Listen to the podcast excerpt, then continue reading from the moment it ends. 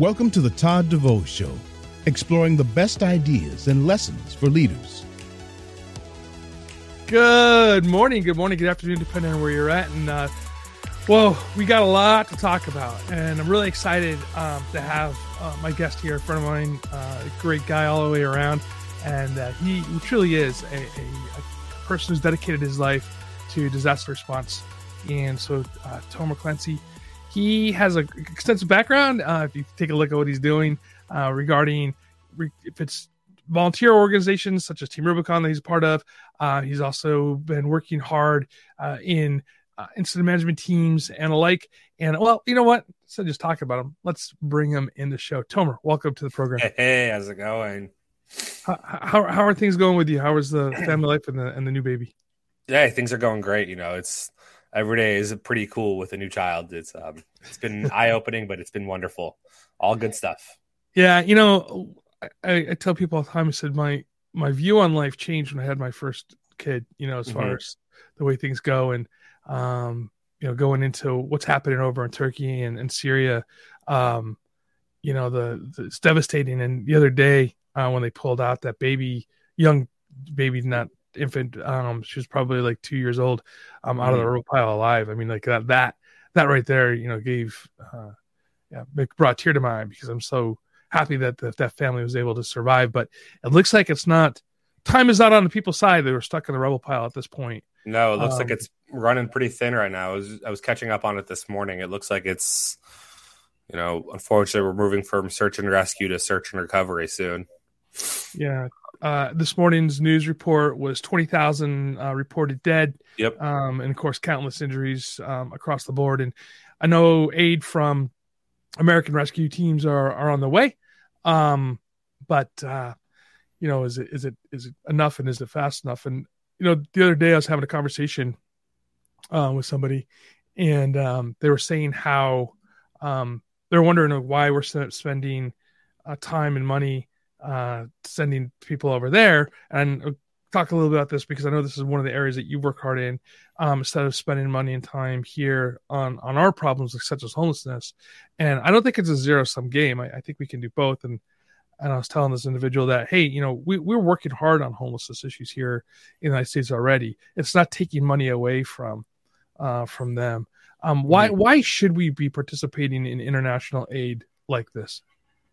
I, to me, it's it's it's all about dignity, right? You know, we we every everyone's life matters, and and so um, just because you were not fortunate enough to be in the United States or in, in, in other first world countries that have such amazing resources, um, you know, doesn't mean you aren't worthy of dignity and respect.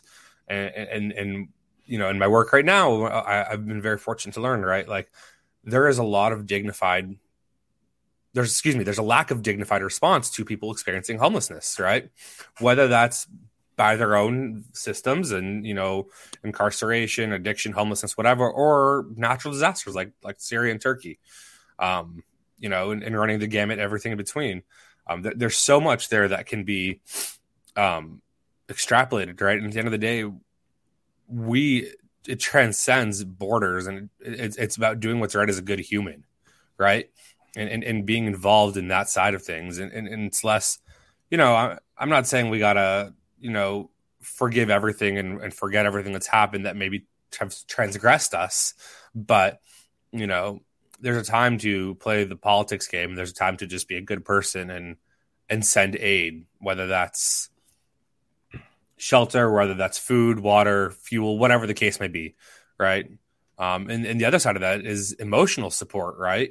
You know, one of the things that it, I, I think that isn't talked about as often is the the lived trauma that comes out of this, right? You know, we've successfully in this situation learned that you know tens, if not hundreds of thousands of people are going to be affected emotionally, mentally, yeah. physically in a way that you know will likely affect them for the rest of their lives in a in a in a manner that is hopefully not too bad, but it could severely impact their life.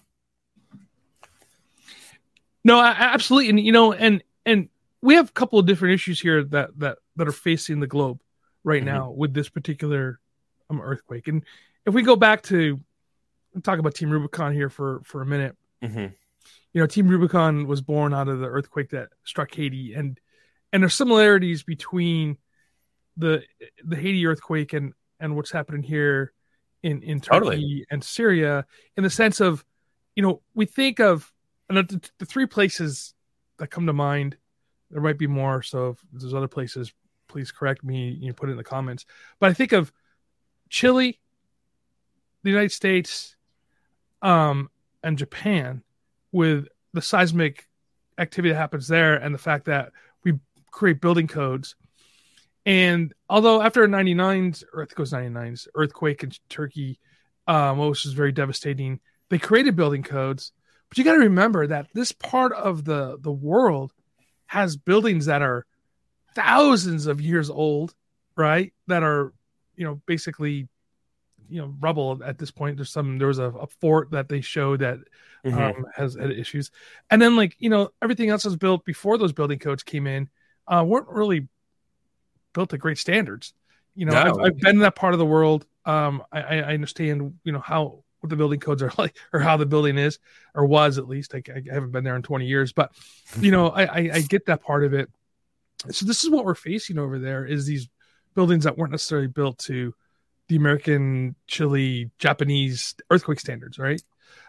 And, and that brings a great question is you know we we we provide a lot of research right there's a great facility down in uc san diego. Um, they have like the make it shake it break it building. Um, and it's it's like a seismic floor and um, engineers will go in there and build houses and structures um, at scale. And then you know they, they will test it to failure right? And and so um, pretty cool thing that, that we have to test it. And it's very awesome that we can use that, faci- that facility to to learn.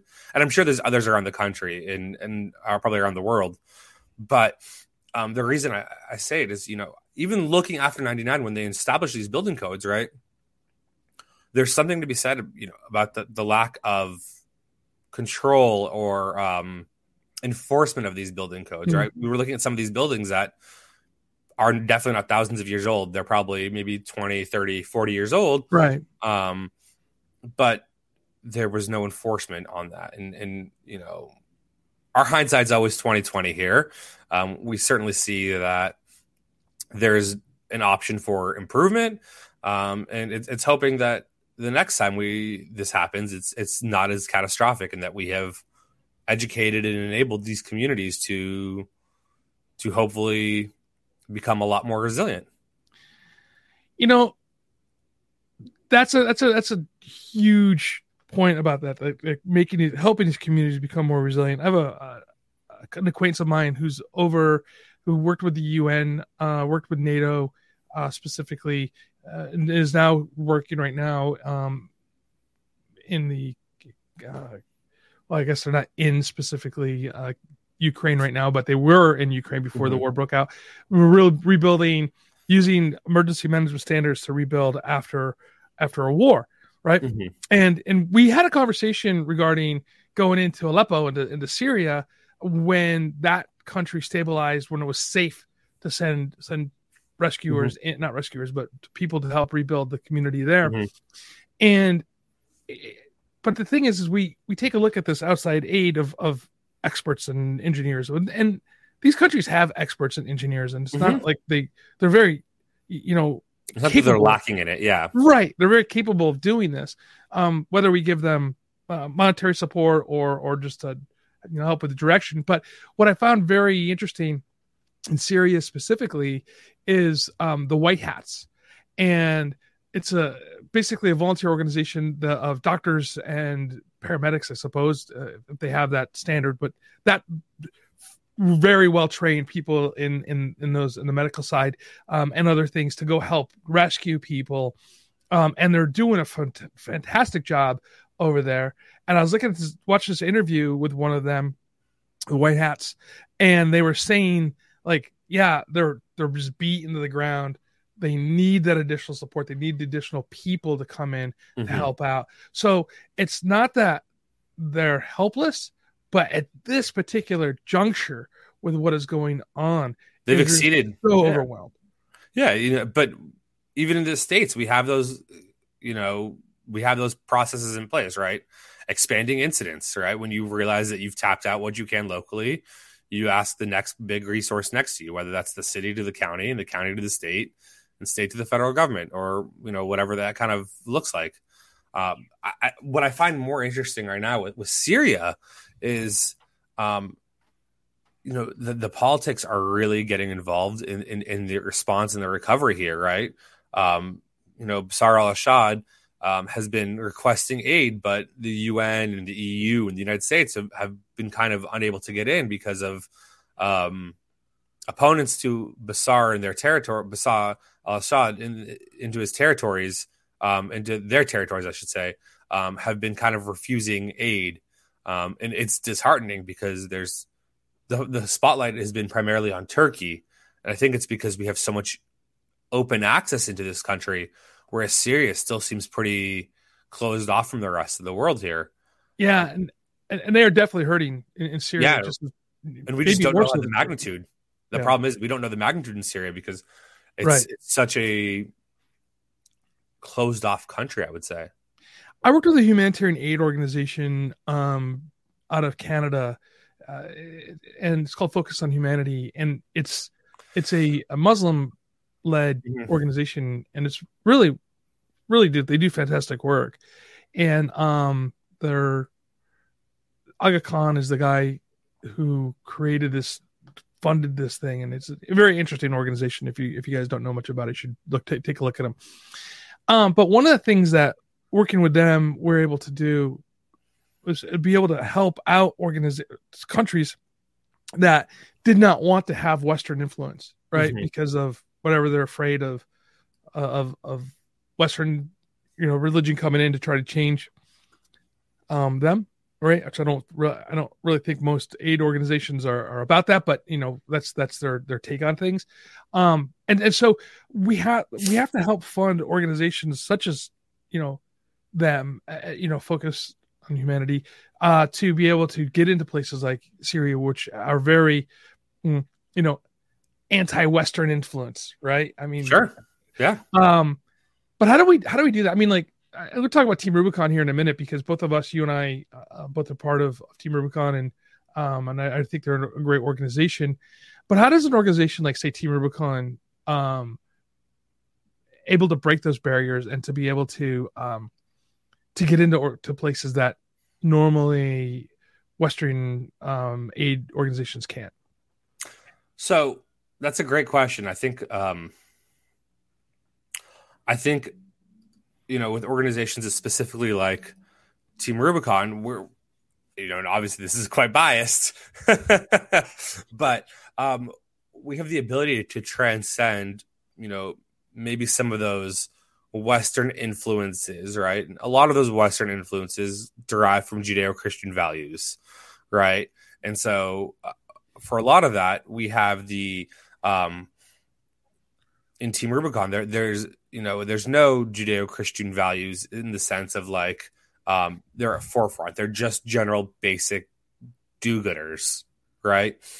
And, and and a lot of that is because they don't care if you are Jewish, Muslim, Christian, um, you know, you, they, they they care if you're willing to help. And right. because of that, we have the ability to send the right people there to, to kind of help negotiate and open those doors. Um, and as much as it, pains me to say, but you know that that does play a huge part of it for us. Um, but also, Team Rubicon on the world stage has, has shown time and time again that in the con- in countries um, outside of the U.S., outside of Western influence countries, um, we roll up our sleeves and get it done. Doesn't matter who you are, we're just going to come and help you. Um, and that's not to say other organizations don't do it but it's rather to say that um, you know sometimes organizations like the Red Cross, right, it, it, kind of a Christian symbol, um, is, hard for them to to compete in those countries. Um, and and there's a lot of like the Arab Red Crescent and all those organizations that are wonderful that do great work. Um, you know, I'm looking at kind of what's been happening and here in Turkey and Syria, and it was so cool to see countries um, even those who aren't in good relations or have any relations with either Turkey or Syria have uh, opened up aid. um, namely Israel. Israel's even opened up, has agreed to send um, aid into Syria, even though they have no diplomatic ties. Which, Right. You know, kind of just transcends that pol- that politics level, all right, and that policy. Um, it, it's really not about you know who you are and where you're from. It's about being a good person. Um, Yeah.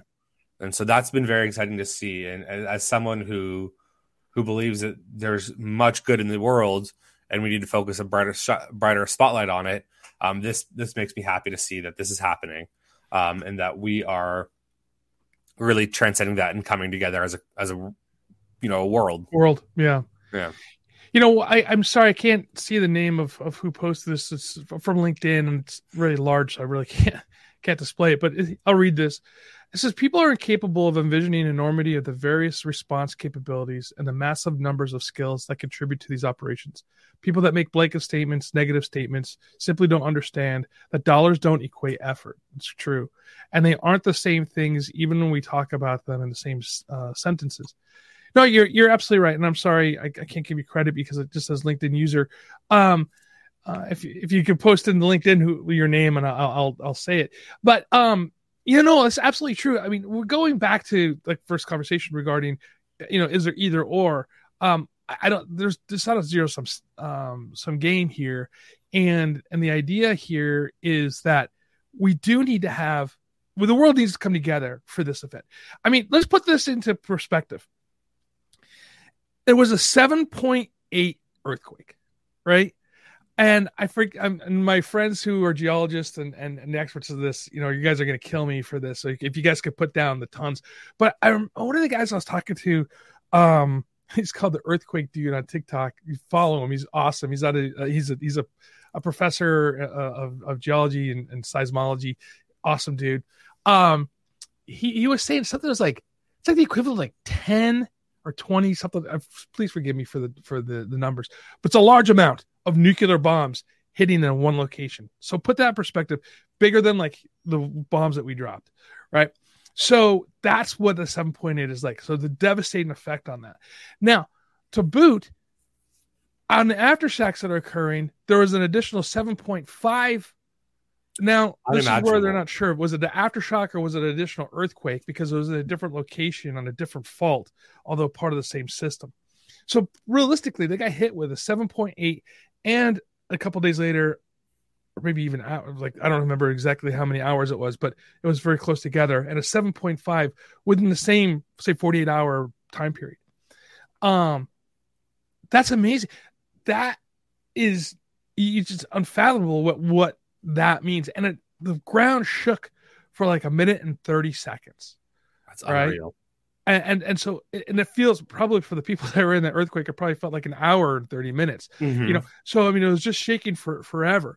Um, and then to be hit with all of the aftershocks. So the aftershocks are bigger than the Northridge earthquake. Just- You gotta you gotta fathom the amount the of whole thing was bigger than the Northridge, right?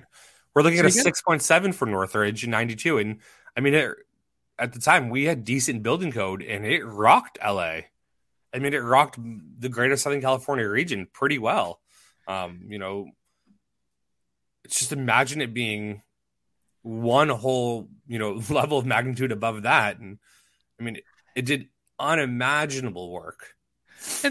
and still with that you know 15 20 minute drive out of the epicenter area out of the damaged area you can still go to In-N-Out and grab a burger you know that was still operational right?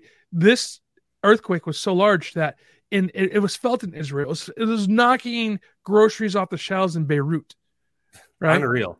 you know so i mean it, that's very far away just by the way from from from the epicenter.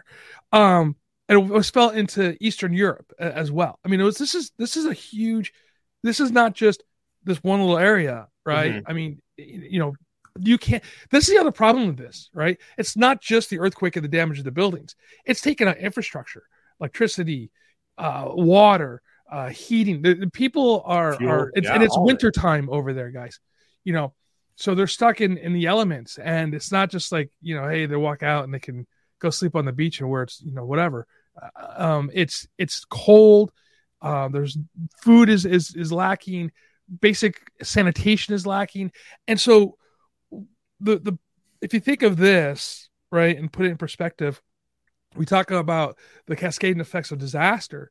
Um, the earthquake is one thing, but now we have a, a, a humanitarian and health crisis going on with everybody who can't get into warm homes or warm buildings, uh, can't get sanitized sanitation, can't get warm food or, or food in general, can't yeah, get clean water. You know, this is all compounding this cascading effect on this disaster. It, it's more than just buildings that collapsed with the people who died in those buildings, and that's tragedy is enough.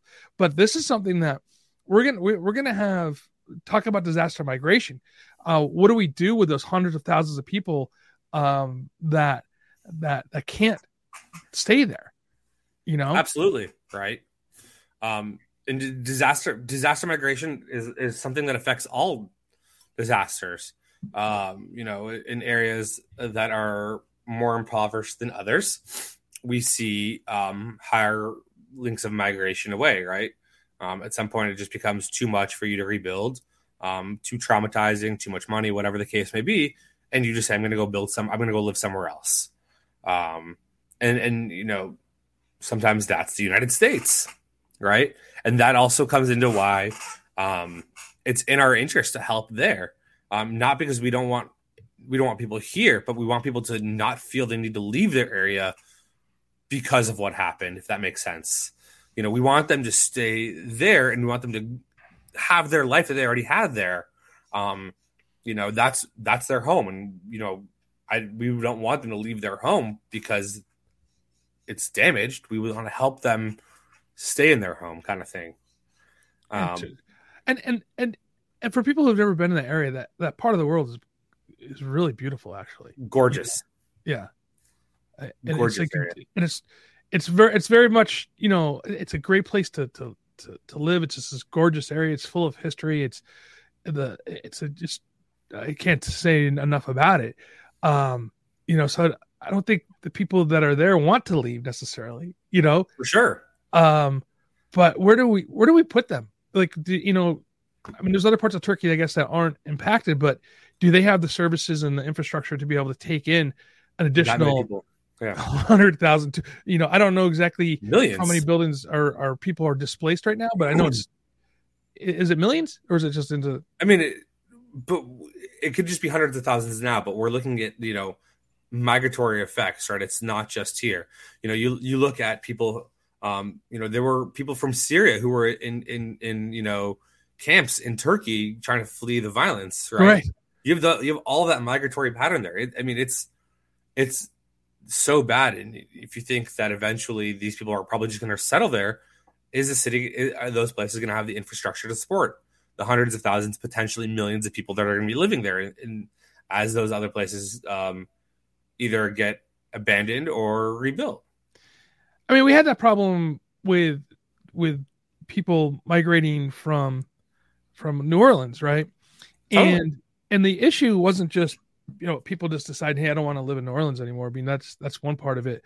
But the other thing too is the the the base of new orleans lost 50% of its population at one point um and they're still i think last time i looked it was like 20% down from where they were pre katrina now you go okay whatever people move to where they want to houston or california or wherever they move to.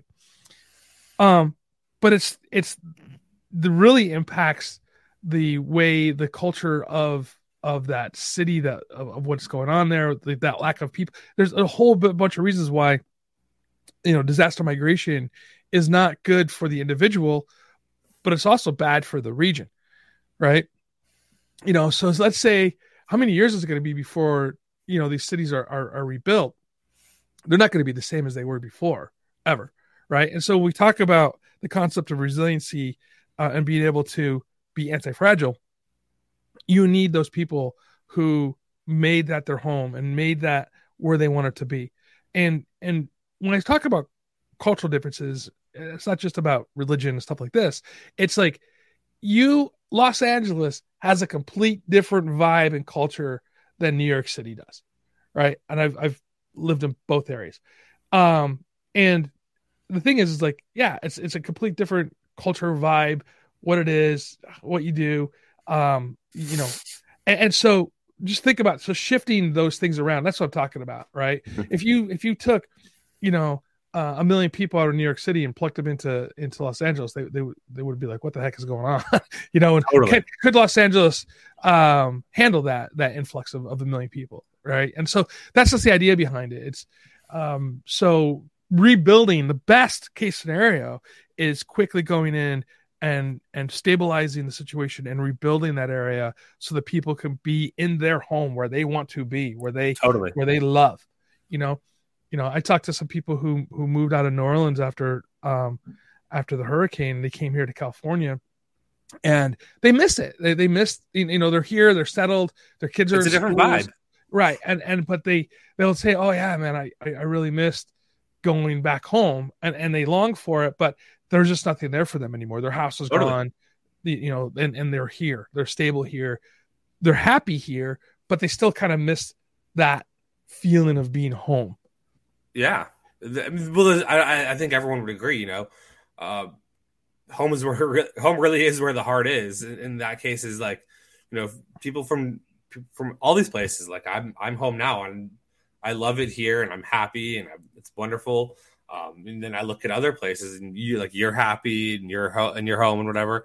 And it, it, would- it would be terrible to think that you know we would have to be displaced, and you know maybe we would have to live in you know, Bozeman, Montana suddenly, and well, Bozeman, Montana would be terrible, but Bozeman, Montana from, from Southern California would be a big change for us, and you know, yearning to go back would would would would definitely be at the you know a constant thought in my head.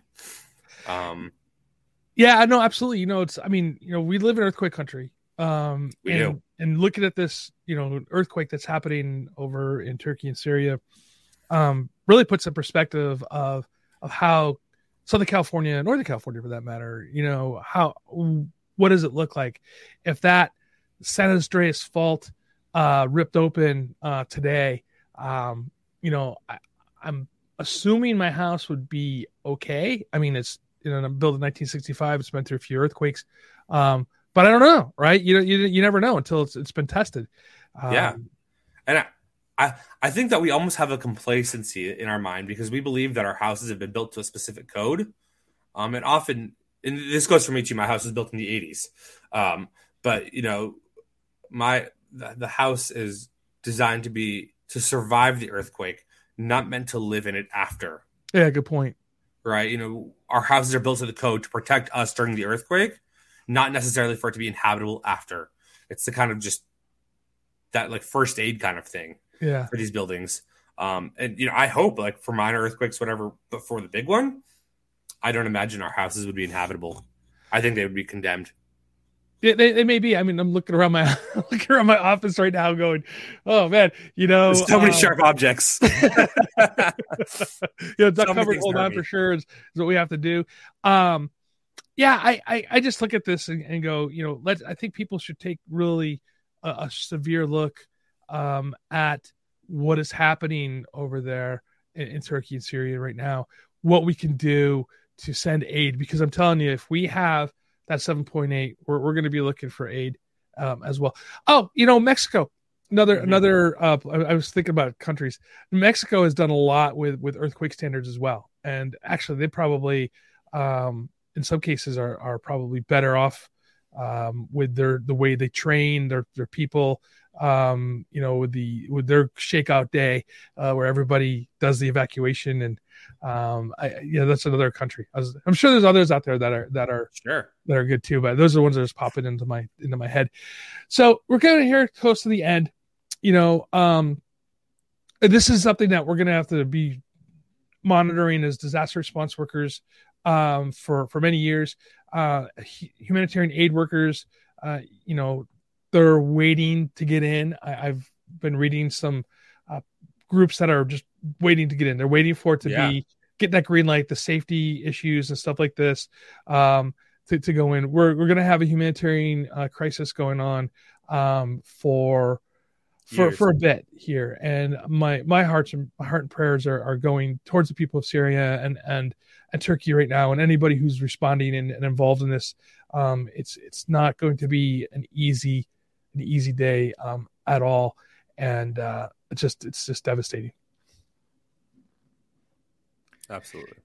You know, uh, real quick, everybody, I'm going to show this really quick. Uh, we you can find more information what we're doing at the Emergency Management Network, and you can find this by going to emnetwork.substack.com.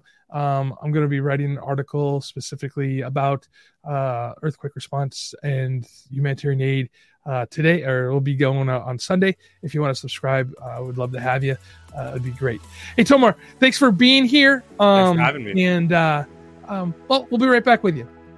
Hey, everybody! Thank you so much for spending time with us today. And and you know, this is such a devastating event um, in Turkey and in Syria, and the whole region is impacted. Uh, if you can give, please do find the organization that you believe in, that you believe is good, um, that is responding, uh, and and give to them if you can. Um, you know, that's the only thing I can say is if you can't obviously respond uh, we can always give with with donations and uh, with our with our aid here from from the United States. So everybody, until next week, please seriously stay safe, stay hydrated.